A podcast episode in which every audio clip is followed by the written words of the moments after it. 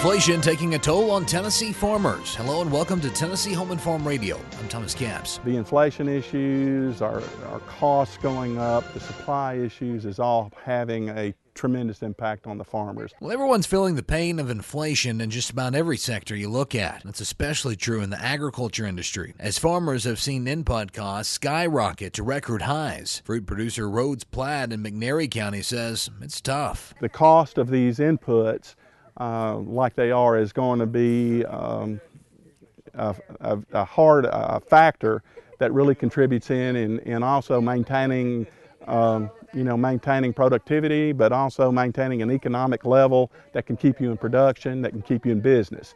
And so uh, inflation uh, has had a lot to do with that, particularly this year. Just about any farmer will tell you that the massive increase in diesel fuel is driving a lot of the overall inflation. Beef cattle and chicken producer Steven Stegall in Wayne County has recently seen firsthand what high diesel prices are doing to farm budgets. We just rolled about 350 rolls of hay this week, and it cost me a little over, we're right at $1,000 in diesel.